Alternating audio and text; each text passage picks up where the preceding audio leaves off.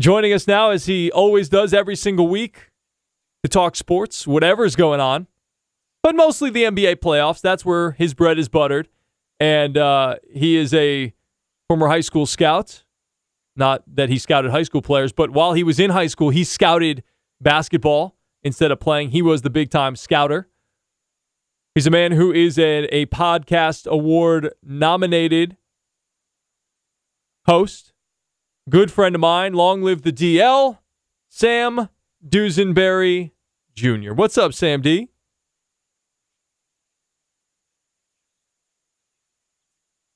Sam? Uh oh. There we go. There it is. Now? Yeah, I got you now. Okay, so I, I had a whole I had a whole uh, soliloquy going, but let me see if I can run it back. Uh, G, G, I come to you a humble man, I come to a man that is here to pay homage, a man that believes in empathy, believes in remorse, believes in forgiveness. And I am here to pay homage to one Solomon Hill. I know we will get there at some point, but I just want to preface it up front for anyone who's used to me coming on and used to the rhythm that me and you have. He's been a battering ram of mine for at least a month now for probably this whole entire playoff run. But after last night, I'm here to make amends. I'm here to cop no pleas. I'm here to give this man his flowers. So whenever you're ready for that, we can go ahead and do that. But as always, it's always great to join you, my friend. Well, I think uh, I think we should do that right off the bat because somebody on Twitter just followed me and said, "Gee, I love your show, but when you but you really did a rundown of Hawks players you were going to talk about and just said Solomon Hill second. Like, what with a big time laughing gif going on there?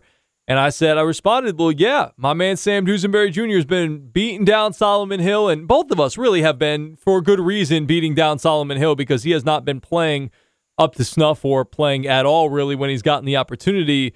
But last night he played 20 minutes and was actually pretty decent. So I'm going to leave it to you. Just tell me why do you feel like you have to pay homage to the great Solomon Hill?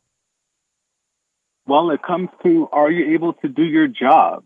And that's something where in the last series against Philly, Solomon was being exposed. He was being targeted. He was being Swiss cheesed up by the Sixers. They had enough wings that could expose his defensive liabilities at his advanced age. For some reason, the Bucks were not able to do that. They were not able to single him out. He played solid defense. He looked engaged, and he made a difference. You know, he was on the floor in the waning minutes of the game. He was. That matters. Uh, it's not, you know, him being a starter because they, they're so bereft at the wing position. They actually leaned on him and counted on him. Now, he's not a box score guy. He's not going to fill up the stat sheet he's a guy that you have to kind of watch him to see his impact. And I watched him in that fourth quarter because I was a little surprised that he was getting so much extended time with the ones, so, along with Huerter and guys like that. So I was like, wow, okay, let me let me lock in on Solomon and see what he's doing. And he was able to tip some passes. He was engaged on the defensive end, which is all you can ask for for a veteran of his of his status. So he was able to really go into the game and really make a difference, even though if you look at the box score, the stats look trash. But Solomon Hill is not a guy you look for for stats. He's a guy that can come in, occasionally hit an open shot, but more importantly, he is not supposed to get destroyed on defense. And this is not the Philly series. He's moved on like a true vet should. He's now locked in on the Bucks. So props to him. It's one game we'll see how, how this goes going forward. Maybe the Bucks realize if Coach Bud could ever make an adjustment, maybe he'll realize Solomon Hill is out here getting some major runs. Let's expose that. But one night, I will pay my respect and pay homage to Solomon Hill. Hmm. For one night, we'll see if that continues throughout the rest of this postseason. Will not hold my breath, but yeah, he was uh, he was solid and he played major minutes down the stretch and in the waning moments, as you mentioned, and you know, I think it, it's partly because DeAndre Hunter's not there and Bogdanovich just doesn't look right. He doesn't, that knee is, there's still something a little wrong with it. So if he can come in and just play his role, don't try to do anything outside the ordinary, he'll be okay.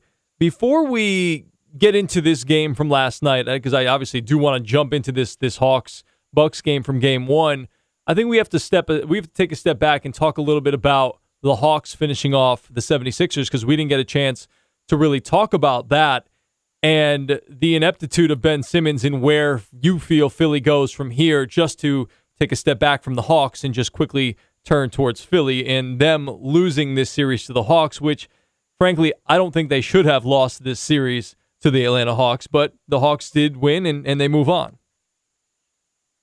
Yeah, it says more about the ineptitude of the 76ers than the, you know, overachieving of the Atlanta Hawks. Uh, I did a whole little quick mini episode on Ben Simmons just yesterday morning. And the, the main takeaway for me is Philadelphia, you're stuck with them because you're not going to get fair trade value or maybe not even decent trade value for Ben Simmons. You know, there's a popular Twitter thread of, you know, trades for, for Ben Simmons. And the most popular one is CJ McCollum for Ben Simmons. And gee, you know how I feel about CJ McCollum. Mm-hmm. I'm not the biggest CJ guy. But when you're talking about a guy that's elite defensively, which Ben Simmons actually is, and elite from a playmaking perspective, which Ben Simmons actually is, CJ McCollum is not those things. He can score. I don't know if you make him a, a key number two option if he can give you the same stats that he did in Portland. I'm not sure of that. But just the fact that the this man was almost traded for James Harden eight months ago, and now the value has plummeted. Where now people are really getting behind the potential C.J. McCollum for Ben Simmons trade, kind of tells you all you need to know. I think with, with Atlanta, they did a great job of taking advantage of a choking team. Doc Rivers couldn't do anything. Ben Simmons is an enigma. Tobias Harris is has internal feuds with certain people in, in, in the organization, from what I'm hearing. Joel Embiid was hobbling around on one leg. You know, the Hawks took care of a wounded animal and they put him out of their misery in seven. Sam Dusenbury Jr. again, our guest here in the word on the word with G. Yeah, the Hawks did well to get past the 76ers. And yeah, even though Ben Simmons was very inept and Doc Rivers' lack of creativity and adjustment, the Hawks, as you mentioned, overachieve and, and they get the win. And what I really felt like in that series, Sam, and I talked about this towards the end of that game in game seven, Ice Trae's been really good this entire postseason, but he was ice cold in that game seven. He was terrible in that game seven until it seemed like Philly started to try to bully him a little bit and push him around, and Ben Simmons trying to snatch the ball from him.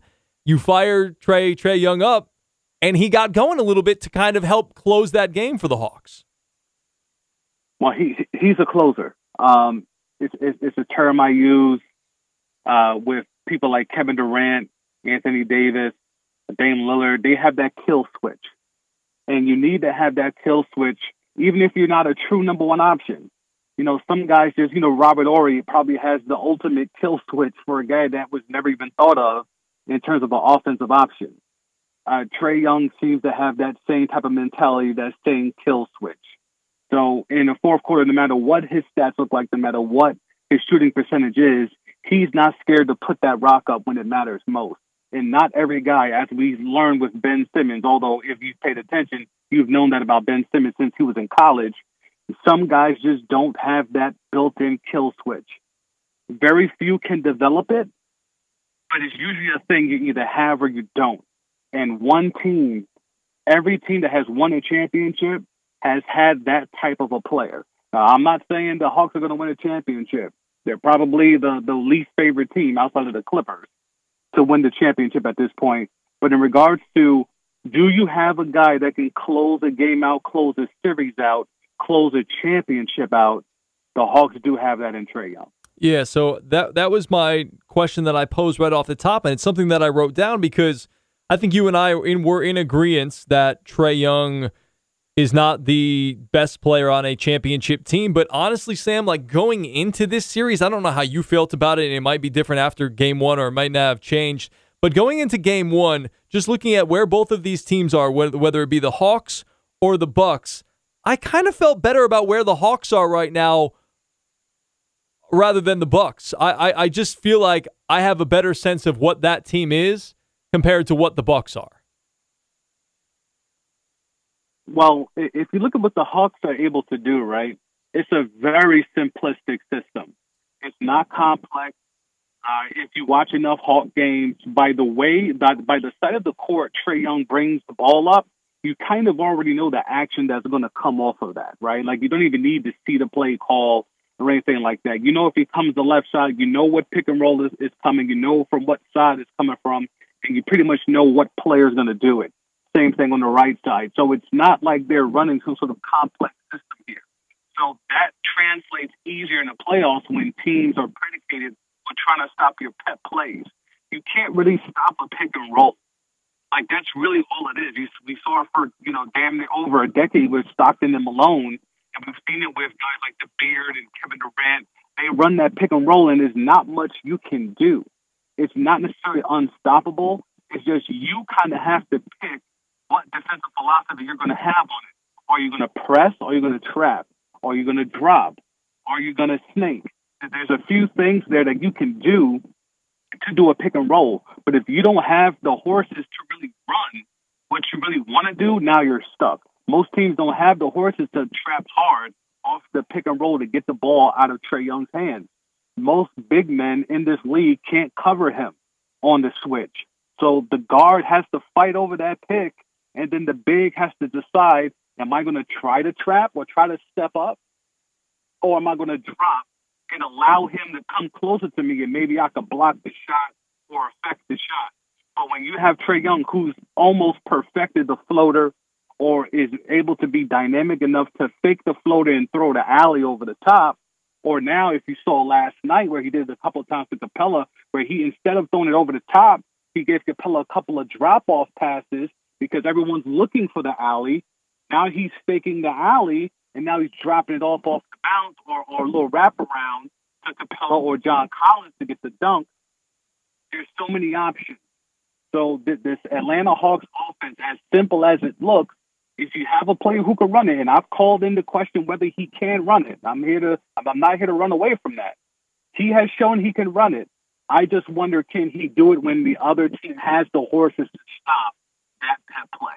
Sam Dusenbury Jr. again, our guest here on the Word with G, and that's what I, that's kind of what I'm getting at with the Hawks. That it's just so simple, and they just run it to such perfection. And you just alluded to the fact that they they have different variations uh, off of that those couple of set plays, whether it be the alley oop, the dump off pass that that Trae introduced last night for the most part. He's got that floater game. He can, you know, if you go under the pick and you're fighting and you give, you know, him some airspace, he can knock down any shot that you want to give him. So it's just that I feel like this team is just on such a roll right now in terms of they know exactly how they want to attack you and they just do it. And they have the guys that don't go out of their way to do anything extra that they're not used to and they don't have anybody that's oh should he shoot more shouldn't he shoot more like Ben Simmons or a Giannis Antetokounmpo. They have their guys and they know their roles, and it just seems like they're just gelling and rolling so well right now. They just have their identity and they know what they want to do and they know how they can beat you. And you have to look at the fact that they were able to get rid of some people. And you know, I love the point guard, but the point guard wants to do things the point guard way, right? So maybe instead of Kevin Huerter being able to come off the bench and kind of handle the ball a lot, or you have a Lou Will when he comes in, he's able to handle the ball a lot and get to his spots and shoot the rock. If Rondo was still there, you probably don't see this ascension of Kevin Huerter because of when Rondo has the rock with, with, with the bench squad, he's orchestrating everything. He's very much like the point fraud, and everything goes through him. Now that the point fraud is out and you're bringing in just a bona fide bucket and Lou Will, who was able to give you some some points last night and had some decent little run there. Now it's a free for all. Anybody who's hot can get the rock and just go. If it's Gallinari, he's getting the shots. If it's Huerter, he's getting the shots. If it's Lou Will, like how he did against Philly in that series in the big road win, I think that was game five, he can go in and go off and just do what he does best.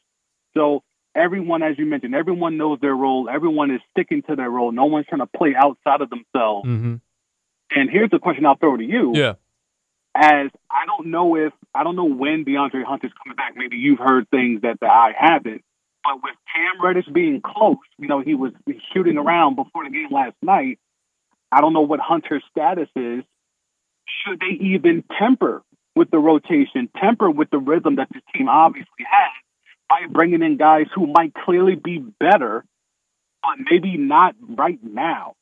What do you think the Hawks should do with these two guys potentially being on the mend and being close to coming back to action? Well, I, I just looked up. I hadn't really heard much about DeAndre Hunter, and honestly, looking up different news and, and things about him online, I, the re- most recent article I can see here is a week old. So there's really not a whole lot of new updates on DeAndre Hunter, and it's it's sort of disappointing because he played so well in that Knicks series in round one and then re-injured himself. But if you're talking about Cam Reddish, look, he's a guy who, if he's healthy, and I think with where Bogdanovich is right now, not fully healthy, I think that might be a helpful piece to have a healthy Cam Reddish to come in and play. I know it's a new piece that you kind of throw in there, but you just say to Cam, hey, look, you don't have to go out of your way and do anything special. You've seen how this team is playing. Just fit in. Take your shots when they're there continue to move the basketball, and they wouldn't throw him out there for like 30 minutes in the first his first game action. I assume they'd probably try to ease him in a little bit, but I think he can be specifically somebody who can help, especially with Bogdanovich a little bit banged up. Now, let me make you Nate, Nate McMillan. Okay. Whose minutes are you cutting to give to give Cam some run? Well, that's the thing. Like Bogdanovich isn't playing at his full capacity right now, so I think you kind of split a little bit with that and maybe you try to work in a little Solomon Hill and a Kongwu, and you kind of just have that nice little mix and see who is working and who's not. Yeah, that that, that one's tough for me. As, as much as Bogdanovich what would you looks do? hobbled, he's he's still a threat, and I think he, he that type of threat you're not going to get obviously in Solomon Hill. You know, you're not going to get that threat in Cam Reddish because you want to see what what he looks like off this injury, and he's, he's been down for so long. So I, I agree with you. I'm just a little wary of taking away minutes from a guy, even as hobbled as he is and ineffective as he can look at times, you know, fighting through this injury. He's still a threat. He can still get you a bucket. He can hobble around there and still be a decoy of sorts. Whereas your other options, including Cam Reddish at this point, you don't really have that type of threat. But I, I do agree with, with the premise. It's just it's hard for me to trim a guy's a minute like that and Bogdanovich, who's been so good and is fighting through the injuries and is trying to give you everything he can. It's just hard for me to cut that type of guy's minutes. Well, I mean, you're one of the biggest, if not the biggest, Cam Reddish stand that I've talked to. And with Bogey only playing 27 minutes last night, going one for six from the field, I mean, if he's not playing all that well and he's not healthy, I mean, if if if you like Cam enough to be go out there and be a guy who you I know you believe in as a shooter, can go out there and knock down shots, he's a guy that if he starts seeing the ball go in the basket a little bit, he can kind of start maybe getting on that role and be a guy who can come in and be what Bogdanovich had been before the injury. For sure, Cam Reddish can go in there and give you twenty. Like let's let's let's be clear, and, and as you said, you know how high I am on Cam Reddish. My concern is after being down for so long, if if Bogey is, is is really hobbling out there and struggling again, now I'm dusting off Cam Reddish, and now you're kind of expecting something because it's not like he can't go out there and give you a Solomon Hill production. Cam Reddish is too good to go out there and give you a Solomon Hill stat line and still find a way to be productive. He's kind of a stat filler. He'll get you a couple of boards. He'll get you a couple of dimes. He'll he'll he'll give you a couple of buckets. He'll get to the line. So if if you cut Bogey's minutes, and I'm not I'm not afraid to do that. I'm just concerned now you're placing expectation on Cam Reddish, fresh off the scrap heap and fresh off marinating on the sidelines for such an extended period of time. Sam Dusenbury Jr. hanging with us here on the Word with G talking Hawks, Bucks, trying to figure out what to do if Cam Reddish comes back. Before we get to a break, Sam, I wanted to throw this at you because in your one of your previous answers, you you had mentioned how you, you didn't really feel like the Bucks had the personnel to kind of guard against what the Hawks do so well and to make it difficult for them. What does it do, do any of the teams still left? Any of the four teams have what the personnel it takes to stop that sort of deadly pick and roll and trying to make that big decide, okay, do I go out and defend the, the, the, the guard? Do I play off for the alley oop? Do I defend the floater? Is there anybody in this postseason still left that that has that personnel to help really slow down what the Hawks do so well? Well, let's let's look at the bigs that are still left, right, and that are healthy. You have Zubac. Do you see Zubac faring any better than Brook Lopez did last night? Absolutely not. The way that he looked going up against that alley oop attempt on DeAndre Ayton, absolutely not. Right Now, you just mentioned DeAndre Ayton. He's young, he's athletic, he's got ups. He goes up against pick and rolls in practice all the time. So I would assume DeAndre Ayton should be good enough to potentially stymie that. However, if you look at what the Clippers are supposed to be on paper, if they were healthy, if you have Paul George, who's six nine, you have Kawhi, who's six eight, six nine, you have Serge Ibaka, who's six ten, six eleven, you have the Morris twin, six nine, six ten. Those types of guys, who you want on the floor to try to slow down that Trae Young thing, that that pick and roll thing, because they're big enough and athletic enough to not only drop and play the five and try to block the alley or the drop off, but they're also athletic enough and agile enough to step up and trap, press, force the rock out of Trae Young's handle, or at least make the floater tougher or the little mid range pull up at the elbow tougher. So the Clippers, if they were healthy, would actually have the horses, but they're so beat up and so unhealthy, and they might not even make it to the finals to potentially face the Hawks. That now you have to look at the Suns, where you're hoping it's Ayton. We would like to think he's young enough and agile enough, but if it's not Ayton, now you're talking about Saric. That's not going to work. So you know, it's it's you have to have a four or a five that's athletic, agile enough that he can press and guard the four, guard the ones, excuse me, and still be able to not, not get crossed up and all that stuff, but then be able to be agile enough to be able to backpedal and drop coverage and maybe block the alley or be active in the passing lanes to block the drop off. There's not a lot of bigs who are able to do that, and there's certainly not enough that's left remaining in the playoffs right now. And you don't think that the Bucks have what it takes to to be able to slow that down? Uh, uh, unless Giannis is going to play the five. Well, and, and what we saw last night, I think he might he might have to. You, it might be better to, to not have Brook Lopez on the floor for ma- major minutes. But then that means you have PJ Tucker at the four or the five. And if I'm the Hawks, that's what she. As great as he is, as tough and stocky and sturdy, and he's he's a vet. If I'm John Collins and I see PJ Tucker on the block, that's barbecue chicken, or at least it should be. And you saw him drop 20 plus last night. So if if PJ Tucker is forced to put up 30 plus minutes for an extended period of time, that to me means barbecue chicken. Somebody on that Hawk roster that's over six eight has to go on that block and body up uh, PJ Tucker. So it sounds like you like the Hawks over the Bucks too so far. Uh, I, I won't go that far. I, I, I won't go that far. They right, certainly so, can do it. But wait, wait, wait, wait, wait, wait, Let's let's let's tease it. Can we tease it? Can we save it for next segment?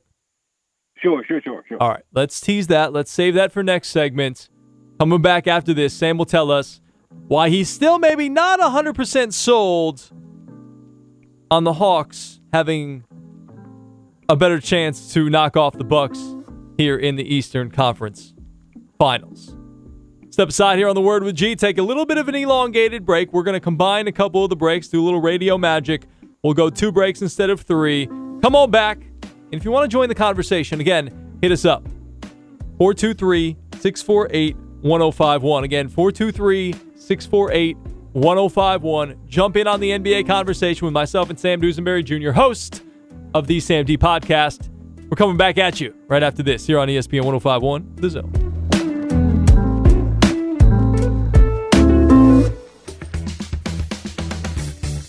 So, do the Hawks have the goods to down the Bucks?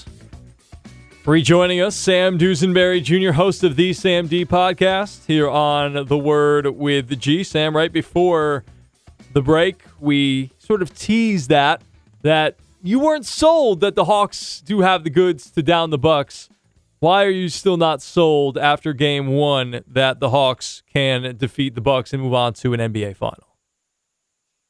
despite Trae Young going crazy, damn near putting up a 50 piece, despite the contributions of John Collins, Solomon Hill, um, Huerter making big shots, despite all of that, despite the advantage of having a coach in Nate McMillan who can make an in-game adjustments or even just in-series adjustments, unlike his counterpart in Coach Bud, despite having a real closer in Trae Young, unlike the other team whose closer, I guess by default, is Khris Middleton. Despite all of that, I don't think you're going to get the type of shooting performance you got from Khris Middleton last night throughout the rest of this series. But you're probably six, not going to get what you got out of Jrue Holiday, too, right? right? Right, but I think for the Bucks to do what they do, Khris Middleton's got to be the guy. Yes, Giannis could do like he did Game Seven against the Nets and go crazy, forty plus, and he's a runaway freight train downhill, killing on the block and stuff like that.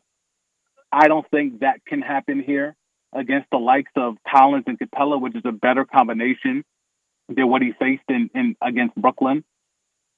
But when Middleton is hot, everything else opens up. When Middleton is Middleton, and he's an all star, and he's a guy that gets max money, so he's a guy that's expected to perform at a high level. He's their number one option, which I think is the problem with Giannis and is that in the whole thing is that the best skilled player allegedly is the second or third scoring option.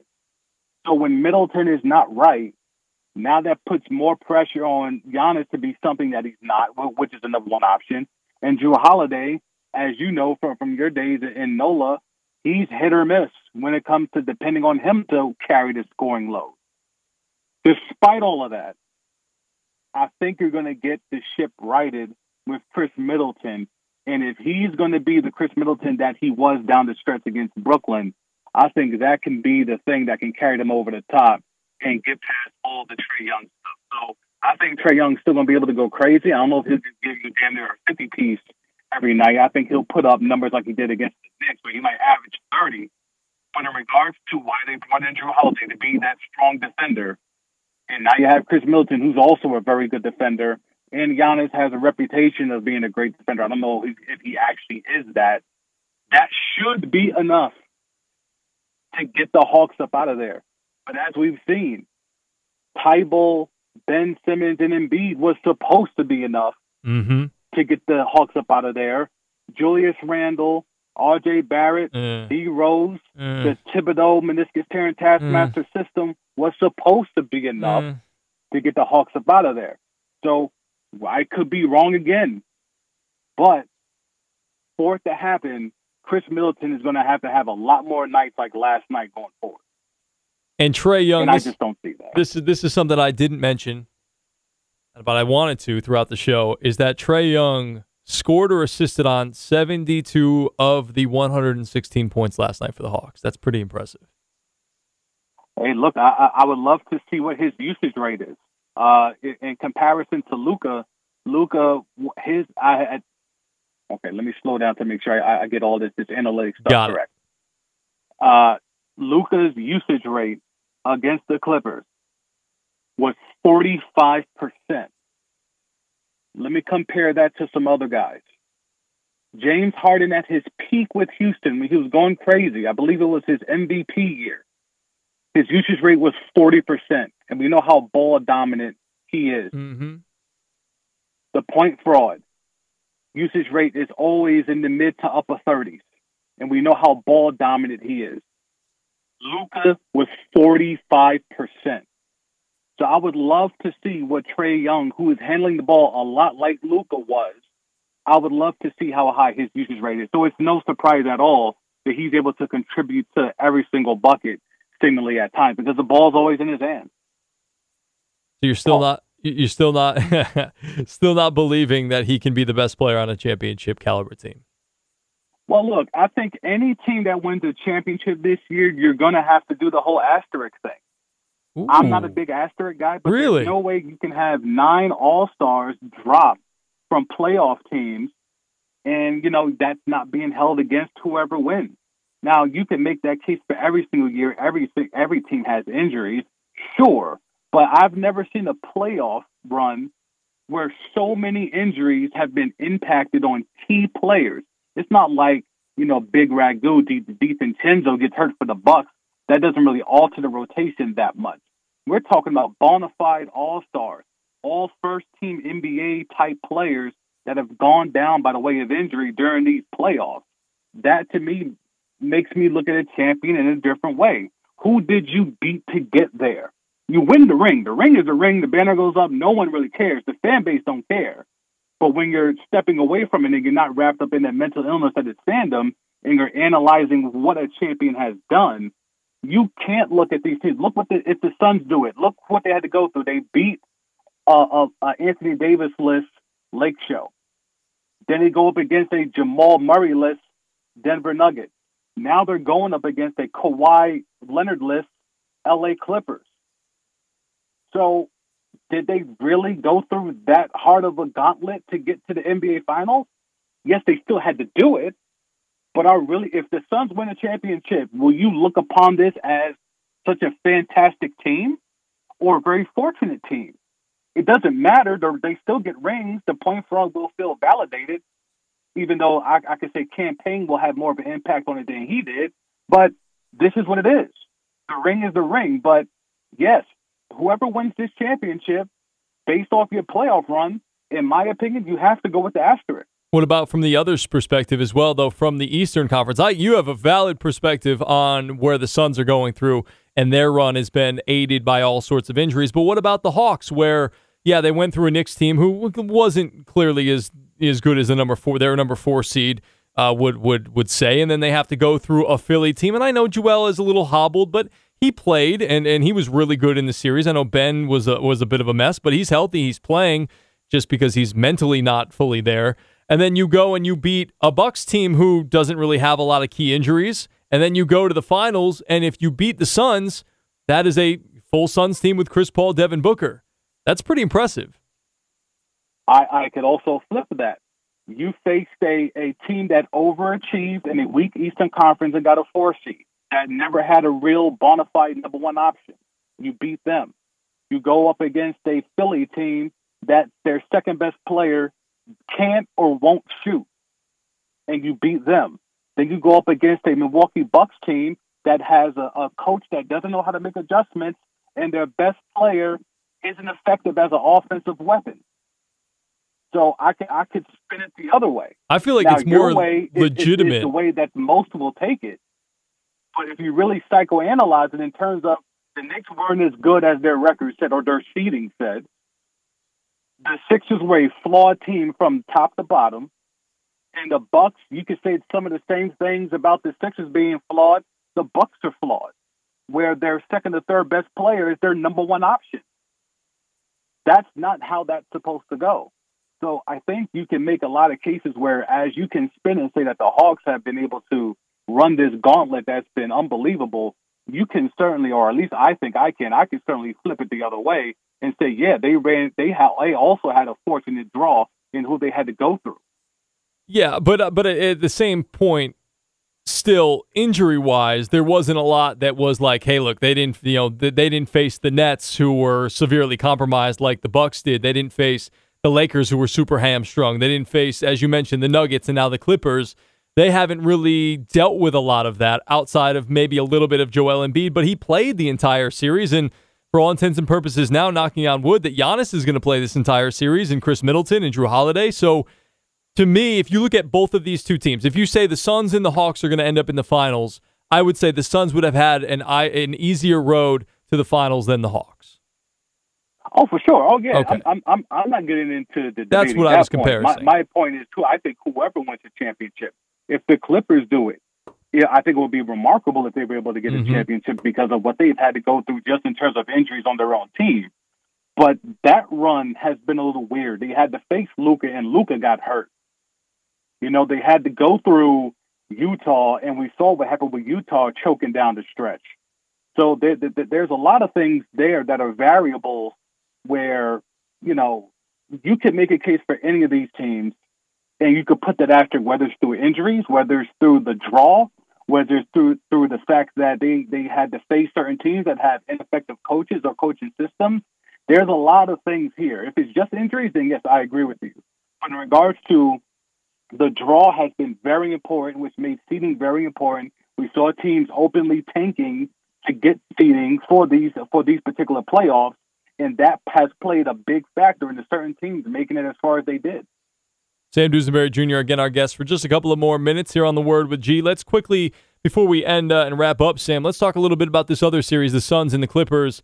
It seems like Chris Paul probably will play tonight in game three. Doesn't look like Kawhi is going to play. Are you hearing anything about Kawhi? Do you think we see him back in this series? And is it all but curtains now for the Clippers have, after having gotten down 2 0 in the last two series, down 2 0 in this series? Do you see them? Is there any way that they can possibly come back and, and overcome the odds and get them back in themselves back into a series again in, against the uh, Suns?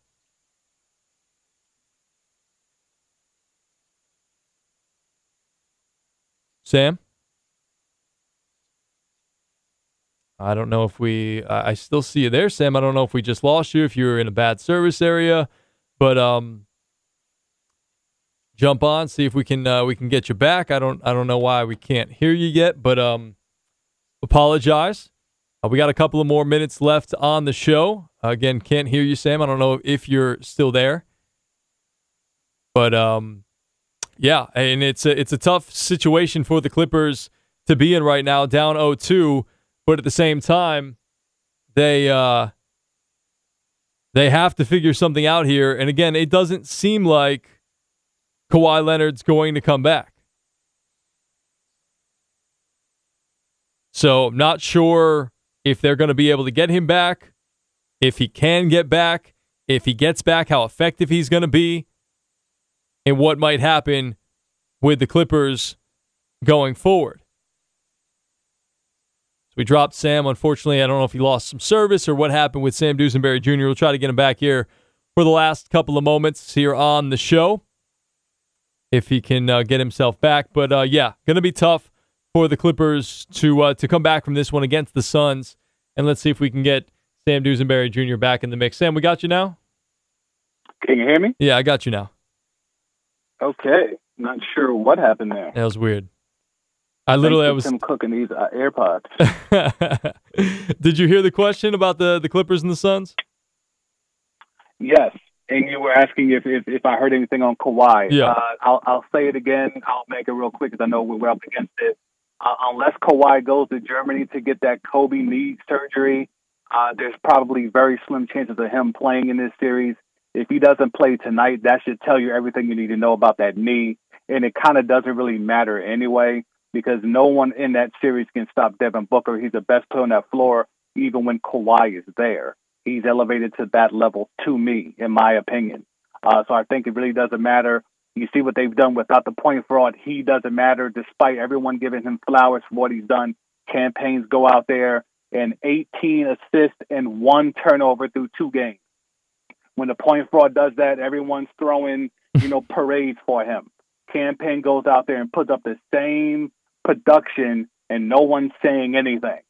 So they don't need the point fraud. It's not about him. The best player on that team and the best player in this series and maybe even going forward in this whole playoffs is Devin Booker. Let me ask you this quickly about Cam Payne. Again, we have about a minute left, Sam. So um, just quickly, he's somebody I talked about after that that second game, and he's somebody who's really stepped up in this postseason. I remember him just being the dancing buddy with with Russell Westbrook pregame, doing the, their dances and whatnot to get him hyped up, end of the bench type of guy. How have you seen his game evolutionize over the years from that to where he is now, where he's playing major minutes and really contributing to a winning team? He had to learn how to play, G. Uh, he bounced around. He was expected to be something that, quite frankly, he wasn't at that time whether it was stops in OKC or Chicago. Uh, it took it to where he was out of the league and bottomed out and was kind of looked upon as a joke, as a bust, as a former first round pick. And he had to go all the way to China to learn the game and to learn to play the point guard position because that's what he was expected. In college, he was more of a combo guard, more of a shooter, and he was expected to make the transition to the point. Didn't really work that way the first time around. He went to China, learned the skills. He pulled up with the Suns where they were 8 and 0 in the bubble got some of that experience there, and then he was able to transition to this year into a larger role with regular minutes. And you see what he's been able to do here in a big spot. Follow him up on Twitter at TheeSamD, T H E E S A M D, at TheeSamD Pod as well on Twitter. Sam, appreciate the time as always. You can find the Sam D podcast wherever you find your podcast. Man, appreciate you as always. Thanks so much for being here with me every single week on The Word with G. Thank you, bro. I'll let you next week. There we go. Sam Dusenbury Jr. here on The Word with G. Want to say thank you to Nick Howard, those who listened, those who contributed as well. Appreciate you. Have a great rest of your day. Max Kellerman up next, and then we got Press Row 3 to 6 with David and Wells. Have a great rest of the day. I'll talk to you all same bad time, same bad place for a Feel Good Friday tomorrow.